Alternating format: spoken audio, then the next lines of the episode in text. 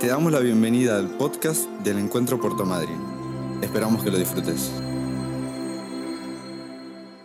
A Dios le encanta la iglesia. Es el lugar donde se mueve. Es más, las escrituras van a decir que Él está en medio nuestro.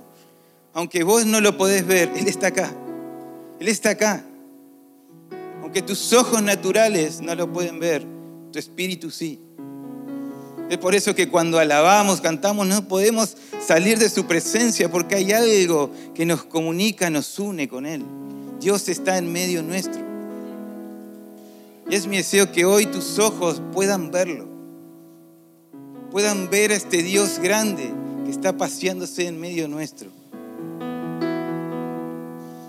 La iglesia ha llevado en distintos momentos el avance del reino sobre circunstancias, situaciones. La iglesia ha tenido que enfrentarse a un reino de las tinieblas, que es contrario a lo nuestro, que quiere detenernos, pero ya sabe, como, como el reino de las tinieblas sabe que va a perder y que ya perdió, entonces está tratando de que distraerte, de, de que vos empieces a entender que la iglesia no es tu lugar, que la iglesia es un lugar donde se viene a cantar, a orar y nada más. Pero en realidad acá lo que entendemos es que tenemos encuentros significativos con Cristo. Encuentros que cambian nuestra vida, que cambian nuestras familias, que cambian nuestros hijos. Nosotros estamos viendo en nuestros hijos un proceso de cada vez amar, amar más a Dios. Y no, no es porque nosotros somos buenos ni por nada, sino porque algo está pasando en medio nuestro. Los niños están empezando a ver a ese Dios verdadero, a ese Jesús que viene pronto. Están empezando a amarlo, a, a querer saber más de Él. Así que si sos padre, abrí tus ojos a tus hijos.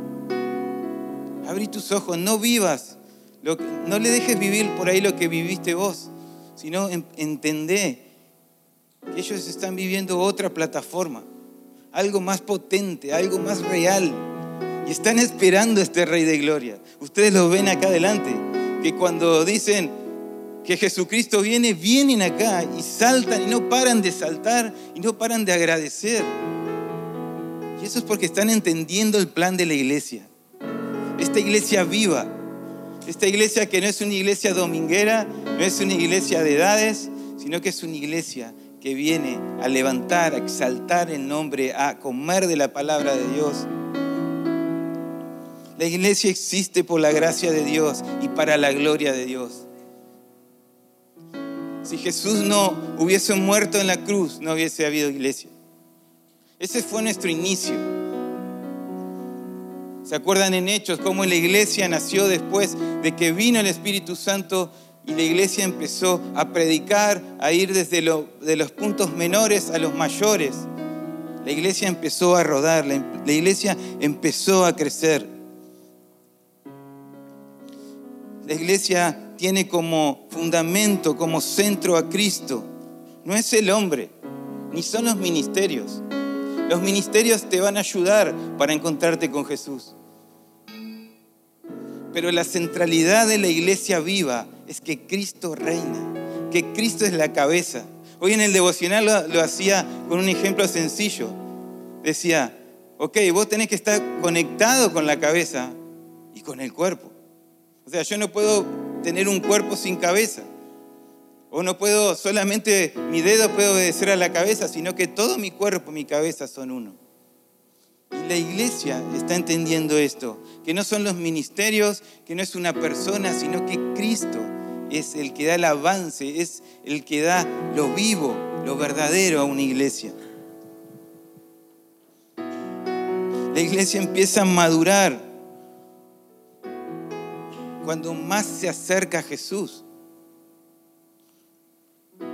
Cuanto los, miembros más quieren de Jesús, la iglesia madura, porque empieza a entender un plan estratégico, el plan divino sobre esta iglesia. Por eso la iglesia sos vos. Ya lo hemos visto en la pandemia, que este edificio quedó vacío, Pero la iglesia siguió corriendo, siguió adorando, siguió sirviendo, siguió juntándose, siguió invocando su nombre. La iglesia no son cuatro paredes, sos vos, soy yo. Y en medio de todo esto, cuando estaba leyendo una carta, hoy quiero hablarte de la, carta a los tesalonicenses. El pastor, nos, el pastor Francisco nos llama a una reunión y nos empieza a hablar, a darnos una dirección. Y yo estaba leyendo esta carta. Es una de las cartas que eh, realmente me empezó a apasionar de una iglesia que amaba a Jesucristo. Una iglesia totalmente viva y verdadera, con un ADN totalmente de Jesucristo. Y el pastor nos hablaba de todo lo que estaba pasando, de todos los proyectos, de todos los deseos de Dios sobre esta iglesia. Y en un momento cuando hablaba yo lo unía a tesalonicenses y decía, wow, vamos alineados, vamos bien. Y hoy quiero compartirte esto de, tesalonicenses. Quiero que vayamos a Hechos 17, del 1 al 3, y ahí vamos a ver cómo inicia esta iglesia. Hechos 17, del 1 al 3 va a decir, más tarde Pablo y Silas pasaron por las ciudades de Anfípolis y Apolonia y llegaron a Tesalónica, donde había una sinagoga judía. Como era su costumbre, Pablo fue al servicio de la sinagoga y durante tres días de descanso seguidos usó las escrituras para razonar con la gente. Explicó las profecías y demostró que el Mesías tenía que sufrir y resucitar de los muertos. Decía, este Jesús de quien les hablo es el Mesías.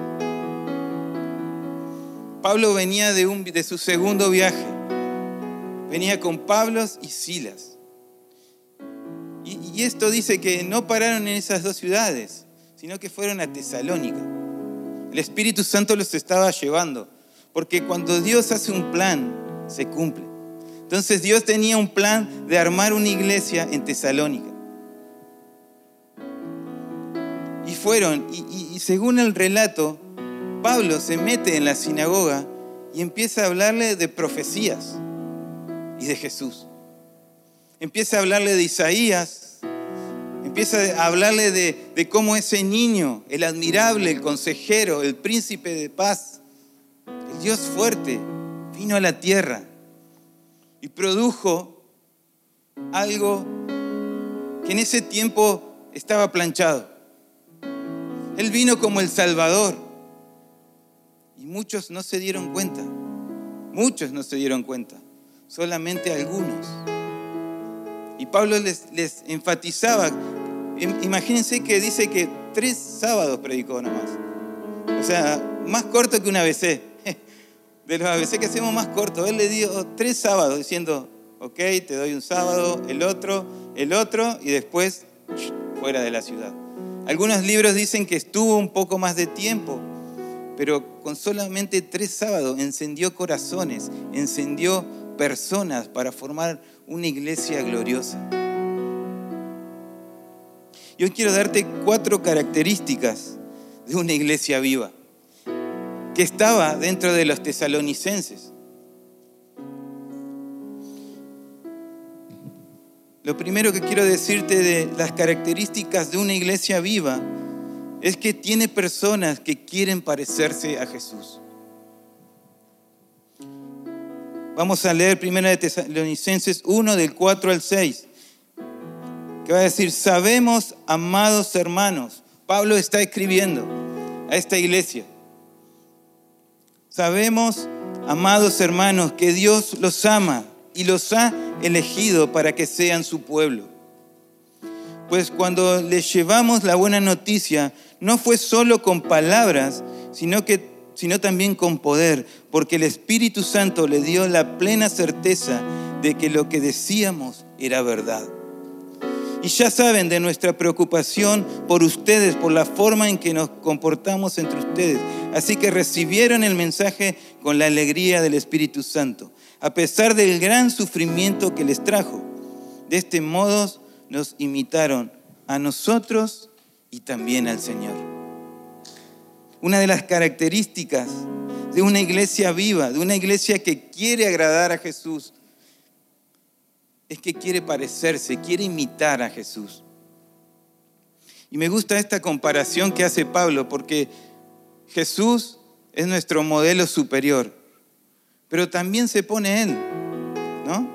Se pone Él como un imitador de alguien que, de una persona de carne y hueso que ha sido transformado por ese Jesús. A medida que más buscaban a Jesús, más cambiaban los tesalonicenses. Yo creo que ese, ese momento en el que estuvieron un mes, tres meses, no sé cuánto, pero fue revolucionario. Fue algo que encendió sus vidas, que no los dejó en, la misma situación. Porque ellos estaban en otra cultura, en otro momento, y de repente viene alguien que ha cambiado su vida y les dice, este es el Evangelio. Y de repente se encienden los corazones. Una iglesia empieza a crecer, a amar y a imitar a Jesucristo. Solo aquellos que conocen a Jesús, que desean encontrarse, que desean parecerse a Jesús, son los miembros de una iglesia viva. Porque si vos te dejás moldear por Jesús, las cosas no, no quedan iguales.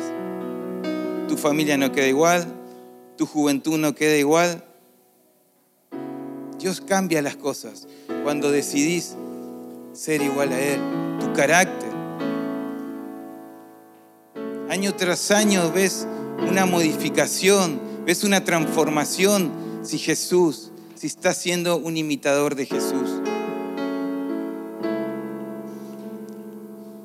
Segunda de Corintios dice, es evidente, 3.3 dice, es evidente que son una carta de Cristo ustedes, que muestra el resultado de nuestro ministerio entre ustedes. Esta carta no está escrita con pluma y tinta, sino con el Espíritu del Dios viviente. No está tallada con tablas de piedra, sino en corazones humanos. Iglesia, cuando vos más te comunicas con Cristo, tu carácter, tu forma se transforma. Y sabes que sos una carta para otros. Por eso Pablo dice, ok, Jesucristo es nuestro mayor modelo, yo imito a Él y ustedes mírenme a mí también que se puede, se puede. Los hombres de carne y hueso podemos imitar a Cristo. Yo soy una carta leída, vos sos una carta leída no solamente acá adentro, sino también afuera. Muchas veces por ahí nuestras palabras sobran.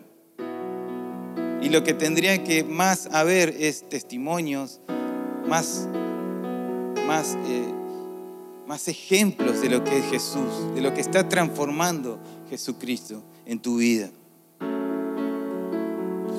Una iglesia son lo que los miembros son. Esa es una de las frases que he leído en este último tiempo. Yo puedo abrirte el panorama, yo puedo decirte que Jesucristo puede cambiar tu historia, pero ustedes son los que reciben ese mensaje y deciden si esa semilla va a caer en su corazón, en buena tierra o va a caer en otro lado. Los miembros van a determinar la iglesia. ¿Qué iglesia viva puede estar surgiendo. Y esa iglesia somos vos y yo. Vos y yo. Por eso es necesario que Cristo transforme tu vida. Es necesario que dejes moldearte por Cristo, de que seas un imitador de Él. Otra cosa que tenían que imitar los tesalonicenses era obedecer su palabra. Miren lo que le dice eh, en 1 Tesalonicenses 2.13. Por lo tanto, nunca dejamos de darle gracias a Dios de que cuando recibieron su mensaje de parte nuestra, ustedes no consideraron nuestras palabras como solo ideas humanas. Tomaron lo que dijimos como la misma palabra de Dios, la cual por supuesto lo es. Y esta palabra sigue actuando entre ustedes los que creen.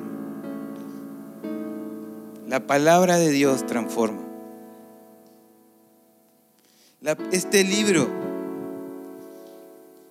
modela tus creencias, tu carácter, si decidís comerlo. Si decidís ser, como decía hoy Carlos, si, decidís meditar en Él, si decidís deleitarte en Él, esto te transforma. No es un simple libro con hojas, sino es algo que dejó Dios para que te transforme, para que te cambie. Jesús usó las escrituras para modelar su vida. Jesús en un momento cuando era tentado en el desierto dijo, no, escrito está. Yo no voy a caer en esta tentación porque escrito está. Yo no quiero esto, escrito está. Yo no quiero esto, tus reinos, escrito está. Aún en el momento en el que iba a ir a la cruz, que sabía que el plan de Dios era que Él muriera en una cruz, en un momento dijo, puede pasar de mí esta copa, pero que se haga tu voluntad, que se haga lo que está escrito. La palabra de Dios transforma tu vida, transforma tu carácter. Ser imitadores de este Jesús es participar de su gozo. Los creyentes en Tesalónica aprendieron a sufrir por Cristo. No era que vino Pablo, les dio el mensaje y fueron, predicaron. No, se transformaron en enemigos de, esa, de esa colonia, de esa ciudad. Eran perseguidos por dejar sus creencias, sus costumbres. Hasta eh, cuando empezás a leer, vas a ver que algunos murieron. Esos cambios radicales, imitar a Jesús, tienen esos cambios radicales en tu vida. Que muchas veces tus amigos no lo van a entender. Quizás parte de tu familia no lo va a entender. Pero si decidís amar a Jesús, imitar a Jesús, Dios está con vos. Dios está con vos. Y eso es lo mejor que te puede pasar. Un amigo lo puedes perder, pero a Dios no lo puedes perder. Es preferible perder un amigo y no perder la vida eterna. Es, es mejor perder algo que quiero y no perder una eternidad con el mayor regalo, la mayor recompensa que vas a recibir.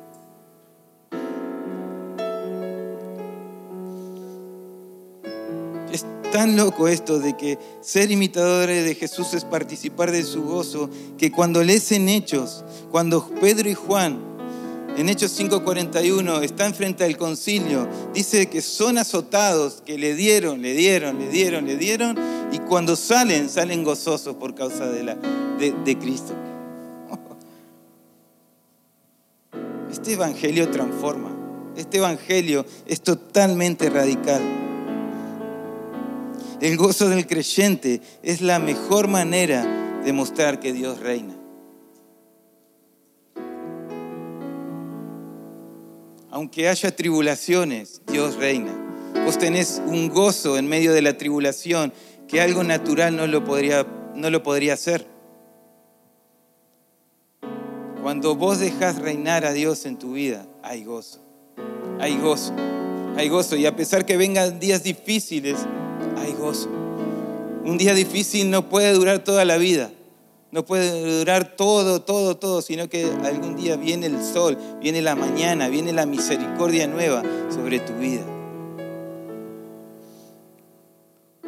Una iglesia viva tiene imitadores de Jesucristo.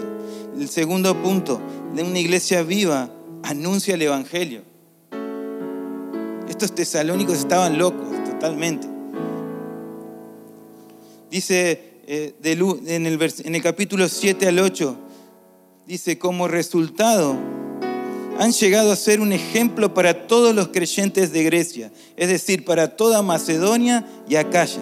Y ahora la palabra del Señor está siendo anunciada, partiendo de ustedes a gente de todas partes, aún más allá de Macedonia y Acaya. Pues a donde quiera que vamos, dice Pablo, encontramos personas que nos hablan de la fe que ustedes tienen en Dios. No hace falta que se los mencionemos. Miren cómo, cómo Dios se metió en la vida de ellos y generó una iglesia totalmente viva.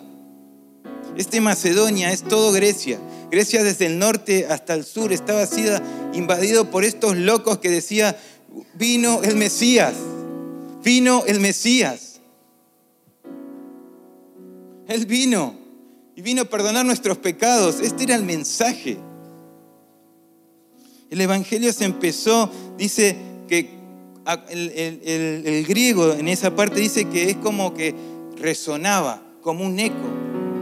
Decía, ven cuando van a un lugar y dicen una palabra y el eco dice, lo puedes escuchar, rebota en algunos lados y se escucha, se sigue escuchando. Bueno, lo mismo dice la palabra dice que estos anunciaban a todas partes. No había lugar en Macedonia que no digan Jesús. ya, nos, contaron los, los tesalonicenses de Jesús. Es un Mesías. A donde decía Pablo, a donde iba, ya me lo contaron. Es Jesús, el Mesías. Vino. Ahora que creas o no es otra cosa, pero el anuncio estaba desde el norte al sur, desde el este al oeste.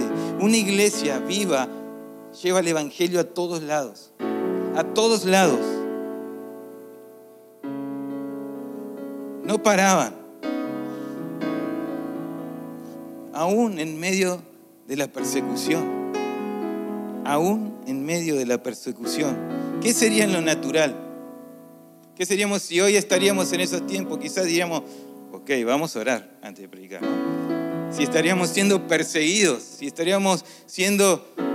No, no, no, vamos a ver, vamos a ver, pongámoslos en oración. Vamos a ver si Dios quiere, si es la voluntad. Pero una iglesia viva no tiene barreras. No tiene barreras en cuanto a llevar este evangelio, la buena noticia de Cristo. es el mensaje más glorioso. Es el mensaje que salva vidas. Es el mensaje que vos y yo tenemos que comunicar.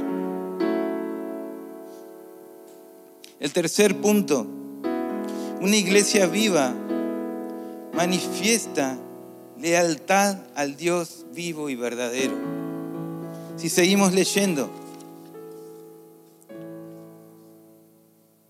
versículos 9 de 1 Tesalonicenses 1.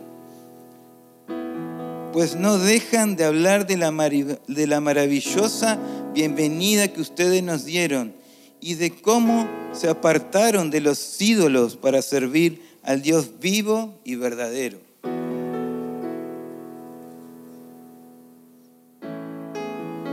Tesalónica era un lugar lleno de ídolos. Un lugar donde todos adoraban algo. Y ser un cristiano, ser una persona, ser un seguidor de Cristo, significaba que vos no ibas a ir más a los templos esos, que vos no, no ibas a tener más contacto con ellos, sino que te ibas a hacer un costado. Eso veía la sociedad, veían una traición.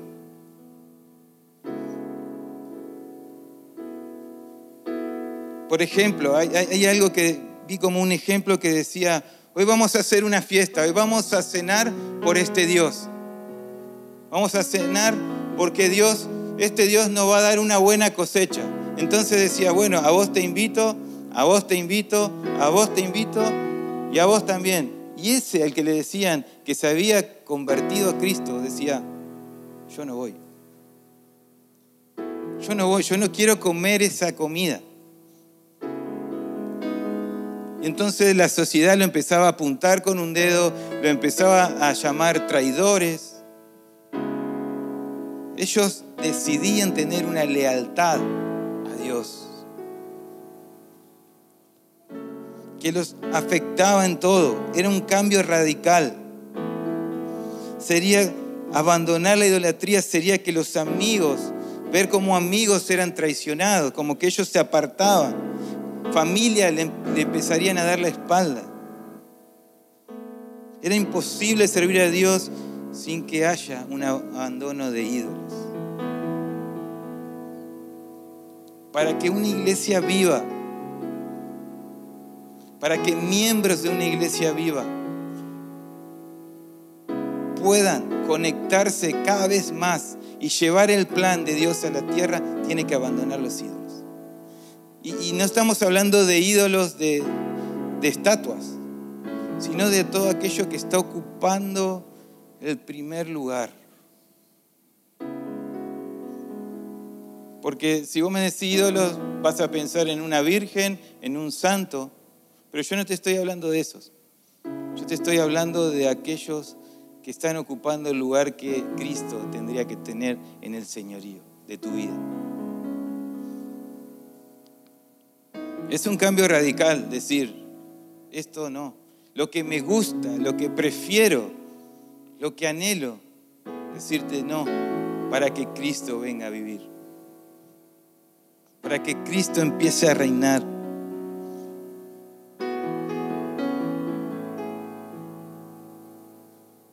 Luego que ellos abandonaron esos ídolos, sus ojos fueron abiertos. Porque es algo que no podés entender que en tres meses produjeron en Grecia todo una invasión de este Evangelio, una invasión de este Jesucristo. Solamente lo puede hacer el Espíritu Santo con poder y rompiendo todo lo que tus ojos, todo el velo que tienen tus ojos, todos los ídolos que tenés, solamente el Espíritu Santo puede arrancarlo y decirle, yo te voy a seguir Jesús, yo voy a ser leal a tu causa. Y aun si tengo que morir, así lo voy a hacer. Voy a ser leal a Jesucristo y a nadie más.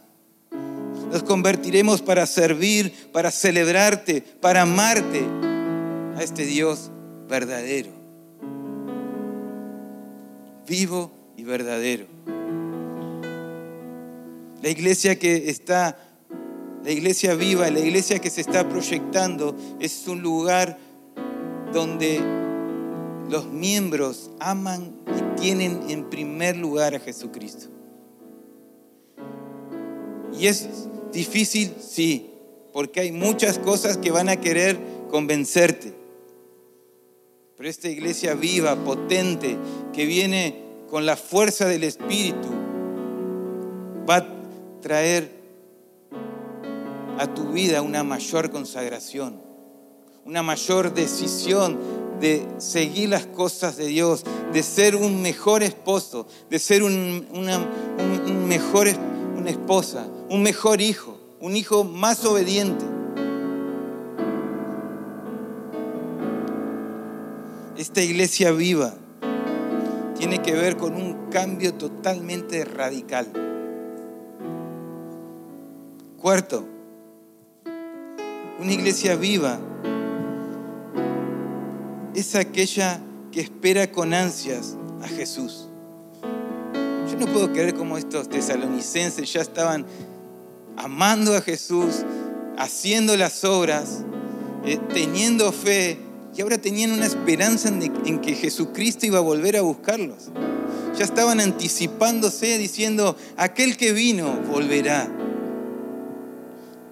En el versículo 10 dicen, Pablo le dice en la carta, también comentan cómo ustedes esperan con ansia la venida desde el cielo del Hijo de Dios, Jesús, a quien Dios levantó de los muertos. Él es quien nos rescató de los horrores del juicio venidero. Estaban locos. Era una iglesia totalmente viva que no solamente entendían del señoría de Cristo, que no solamente entendían que tenían que imitarlo más, que no solamente tenían, entendían que tenían que dejar cosas que ocupaban su lugar, sino ahora que estaban entendiendo que Cristo vuelve y que se tenían que preparar para ese regreso. Ansiosamente esperamos. Filipenses 3:20 va a decir, en cambio nosotros somos ciudadanos del cielo, donde vive el Señor Jesucristo y esperamos con mucho anhelo que Él regrese como nuestro Salvador. Lo mismo, estaban hablando el mismo idioma. Personas que habían tenido un encuentro significativo de tres semanas en una sinagoga. Ese es nuestro consuelo en el tiempo de, prueba. Es lo que los motivaba a seguir trabajando o sirviendo sacrificialmente en medio de la persecución. Hay un regreso del rey más glorioso que hemos visto. Hemos visto reyes, hemos visto imperios, pero lo que viene, ellos entendían que lo que viene era aún mayor, era aún más glorioso. Y no estaba cercado o, puesto en esa situación que estaban viviendo, sino que ellos veían con una esperanza gloriosa a lo que se acercaba. A ese rey viniendo en gloria y trayendo su reino a la tierra. Estos cuatro puntos quise nombrártelos porque es lo que una iglesia viva tiene que vivir. Y, vuelvo a repetírtelo, una iglesia no son las cuatro, paredes, las cuatro paredes, sino que sos vos y yo. El plan de Dios es la iglesia. Y si hemos transitado por valles, es porque Dios estuvo con nosotros entendiendo esto, que hemos atravesado una gloria y ahora vamos por una gloria mayor, por una gloria mayor.